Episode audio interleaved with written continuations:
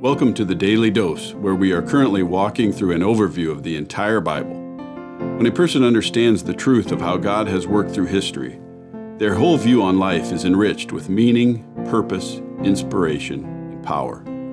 Let's listen to Matt Reisetter, director of the Christian Crusaders in the Cedar Falls Bible Conference. Welcome back to the Bible Overview. We are in Genesis 6, verses 17 through 22. This is our third day covering some of the flood narrative. And here's what God's word says God's talking to Noah.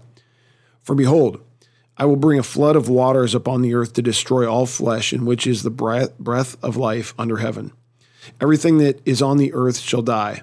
But I will establish my covenant with you. You shall come into the ark, you, your sons, your wife, and your sons' wives with you, and every living thing of all flesh you shall bring two of every sort into the ark to keep them alive with you.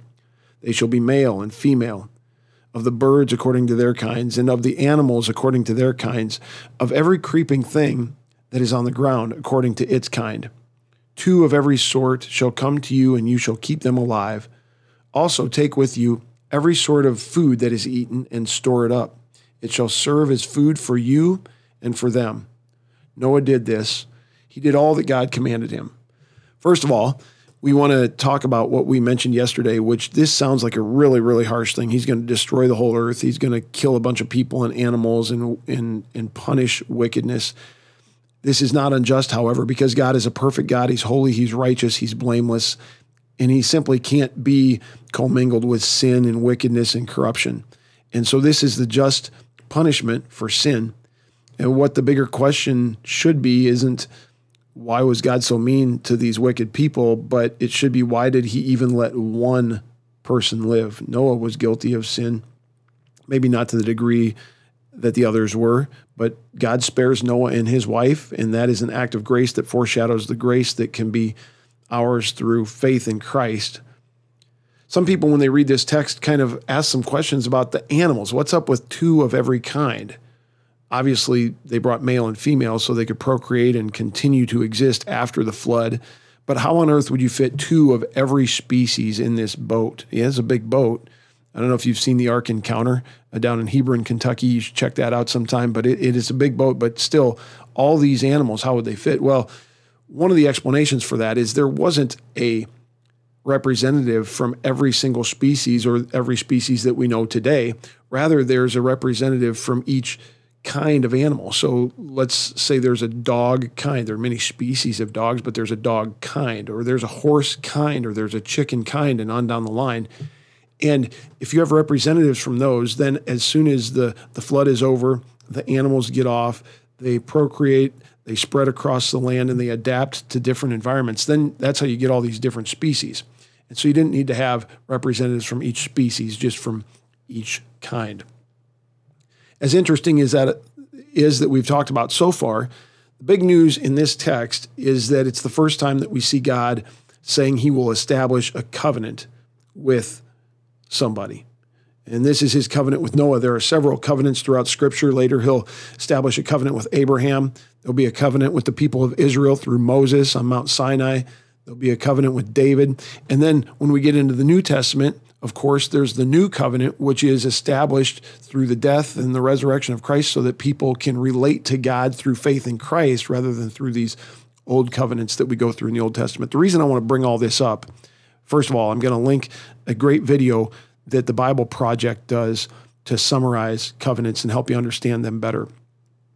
The second reason, or the second thing I want to mention, is just that I remember when I studied this stuff or when I was starting to get into the Bible a little bit more, and I just thought it was a random set of, for the most part, unrelated stories um, that culminated in the New Testament with Jesus and the cross and, and, and the resurrection, and that's why we're Christians. But the fact is, that, and hopefully you've seen this already in the first few chapters of Genesis, we see this thread of God's redemptive plan that is woven all the way through the entire Old Testament, from way back at the beginning of Genesis, even through some of the books that we think maybe are boring or dry or have nothing in them that, that's relevant. You can see this thread of God's redemptive plan being woven through the Old Testament and into the New Testament. And when you get to the New Testament, you see all these things being fulfilled, all these things that were foreshadowed in the Old Testament coming to fruition. And it's a rich, rich story with many, many different facets and turns and twists, but it's all tied together. And this whole progression of covenants is a major, major part of that progression. So, like I said, I'm going to put a link in. Hopefully, you'll take a look at it, learn more about the covenants of God. I'm going to leave you with one last question, and you have to mull this over on your own. It says in verse 22 Noah did this.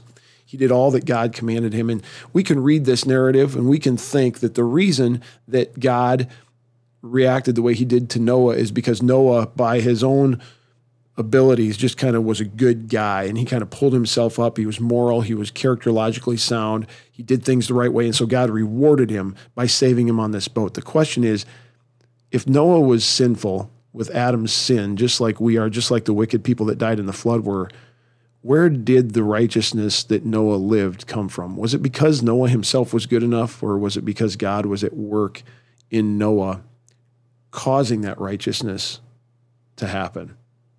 I'll leave you with that one to mull over. Let's say a prayer. Lord, thank you for your word.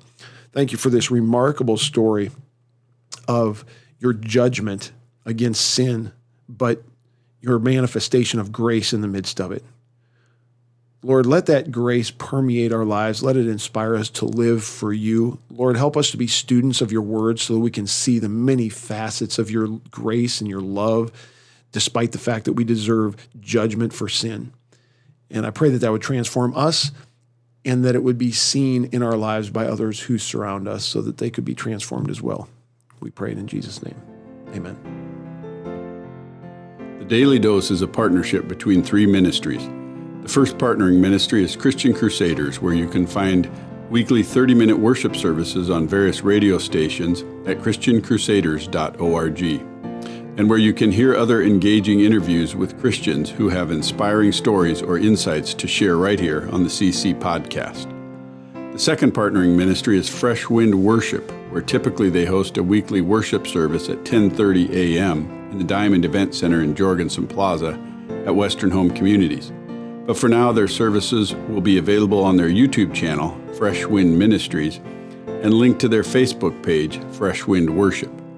The third partnering ministry is the Cedar Falls Bible Conference, whose 2019 conference messages are available in video format on their website, cedarfallsbibleconference.com. And don't forget to mark your calendar for this year's conference, the 99th annual, Saturday, July 25th through Saturday, August 1st.